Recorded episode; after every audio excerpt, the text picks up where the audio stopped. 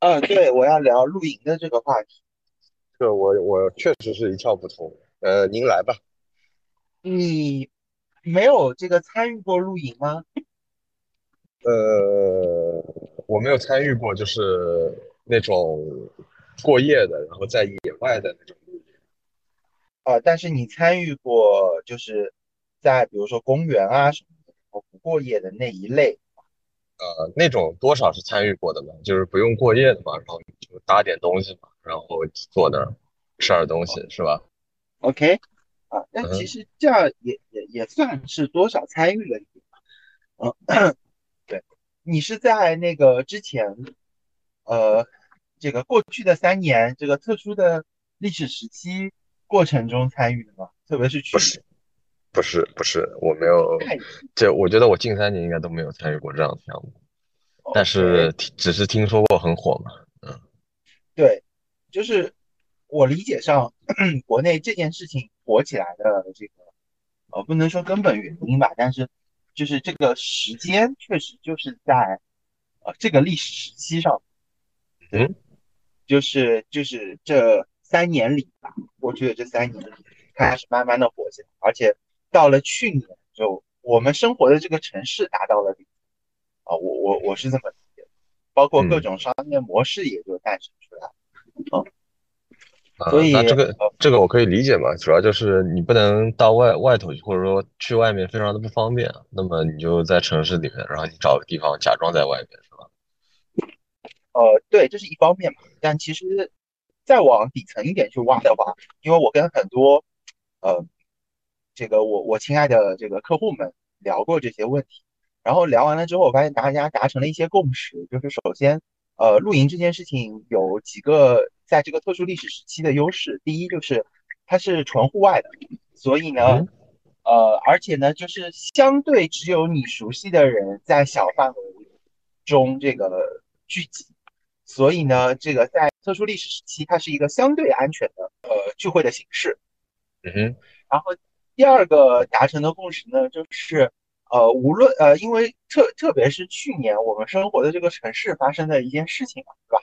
然后就造成了说，呃，无论怎么样，人这个向往自然的、向往这个跟大自然接触的这个原始冲动还是存在的。所以嗯要满足这个原始冲动的话呢，我们生活的这个城市又有它的特殊性，就是它没有山，没有海，对吧？你没法嗯爬个山，没法这个潜个水，然后你也没法滑个雪，然后你也没有办法去做其他的很多这个事情。所以对这这个这个城市的人民而言，这个露营是一个可能相对来说最能够快速满足这种冲动的呃一种方式。然后第三个呢，是露营这件事情呢，又有一个比较好的点，就在于说，呃，第一，它是一个这个大家一起出力，然后大家一起享受的这么一件事情，而不是说一个人出力，然后一个人享受啊，所以就相对平等然后同时呢，它是呃，就是比如说真的很好的朋友或者亲戚，然后又或者是有共同的主题或者共同爱好的一群人团聚在一起的这么一件事情。所以说，它几乎就满足了这个日常社交到日常这个呃活动所需要满足的所有的，而且呢，最关键的问题是它还不贵啊，啊，不贵吗？它性价比比较高。啊，对的，这个事情就两说。就首先，呃，无论是场地、食物这些东西，相较于外部提供的来说，它还是便宜的，对吧？嗯对，就首先场地它是不用收钱的，或者说它是一个很低的价格。然后食物这件事情呢，呃，后来起来的一些商业模式，就是说我能租场地给你，然后包一些食材啊，然后包括一些器具啊，这个的话他会收一部分钱，但是制作这个过程还是你自己去完成。所以这样来看的话，呃，如果是食材也是你自己提供的，呃，自自己准备的，然后甚至于这个场地还不要钱。那相对于外面的一些聚会形式来说，它还是便宜，对吧？就比如说我去餐厅吃个饭，跟你露营的时候自己做一个饭，这个整体上这个价格相比的话，它相对是便宜。然后但是呢，它的器具啊，然后设备啊什么可能是贵的。这个我觉得就是另一个话题，所以它很好的去满足了呃大家这些需要，而且整体上性价比看起来还可以啊，所以这件事情就慢慢慢慢火起来。当然也这个归功于社交媒体的这个功劳啊，就是呃社交媒体的传播速度以及这种新型的宣传方式，就造成了呃一个东西要火起来特别容易。那那我我我有这样一个问题啊，就说。呃，事实上你描述的这些就 OK，我大部分都认同了。当然，你你说它便宜或者什么的，我可能有一些异议，但是大部分我认同。但是在你的描述里面，其实它大部分时间它是一个呃这个旅游的替代品，对吧？就是你你所谓的就是呃，因为是在那个时期下面的。那现在怎么样？现在呃，我就我浅薄的这个了解来说，可能他已经退火了。然后可能就是现在去的是那些在这个疫情之前，他可能就会就会去露营的人，他才会去露营了，啊，对，就是很多他作为替代品的这个功效已经没有了，啊，对。那么现在他的情况是怎么样的？就现在来说的话，首先就是露营这件事情跟呃三年前相比，它是不是呃这个还是火的？我我可以给你一个直观的答案，它还是火。就是因为三年前确实也有很多人去露营，但是相比之下，这个群体是少的。但现在，无论你提供的场地也好，这个主题也好，然后包括各种商业模式也好，啊，并没有这个直接直接就这个消失。所以整体上来说，比之前三年前还是火的，而且相比三年前，这个受众的人群确实是增加的。啊，这个是相当于利利用那段时间，然后他其实拉了很多新客，然后现在的话就是这些新客总有一些留存，对吧？对，而且会有呃很多的就是新的爱好者被留下来了，而且呢，这里面还有一些重要的心态，就是有一些人以前不知道，对吧？然后后来发现说，哎，这东西确实呃还可以。还有一个很重要的心态呢，就是我我觉得你刚刚这个质疑我的一个点，就是装备很贵，对吧？然后这个各方面的东西可能很贵，那这个当时大家也没有想到会快速结束这这一场疫情嘛，所以大家其实还是花了很多钱去购置这些东西的。那现在又觉得说放着也也也挺浪费的。那平时我们出去吃饭也是吃，那不如我们就来场露营啊，确实也有这种人。所以整体上来说，没有以前那种一坑难求的状态。但是呢，现在到了，特别是前两周吧。天气还比较好的时候，其实草坪上面去做露营的人还是挺多的，并不是说，呃，像我们想象中的那种大浪退去，然后几乎就没有什么人啊，那倒是不存在。但是因为我过去去抢一些坑位啊什么的，基本上可能它一出来，然后十分钟之内你不抢就完全就没有。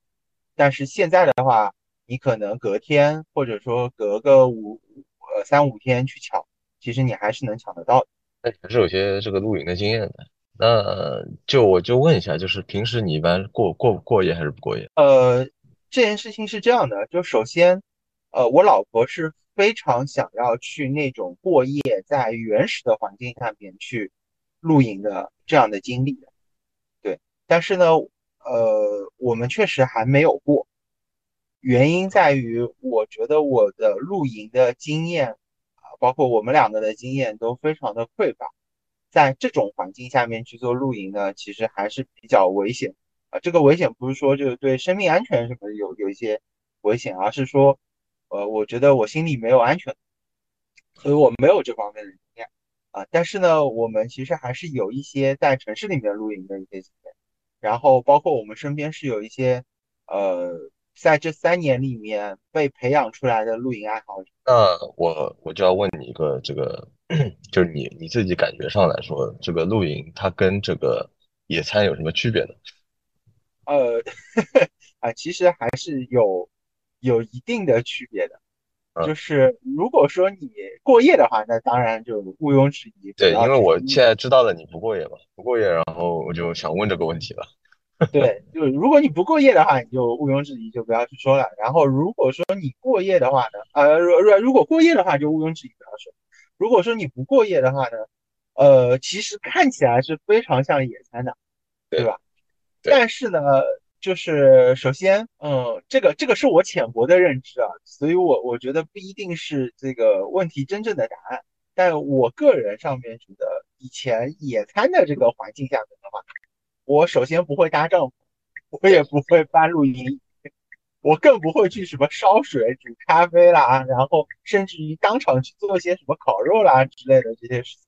我不会带这么多设备，带这么多器材啊，我可能就是准备好吃的东西，然后我就去了。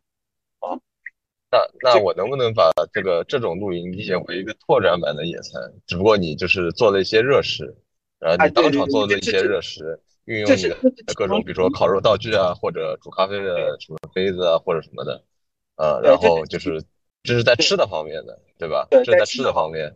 然后那还有别的方面吗？除了除了搭了一个帐篷以外？对，在休息方面上面，因为搭了个帐篷，其实呃，呃，一来环境会好一些，二来我确实也会去睡个午觉啊。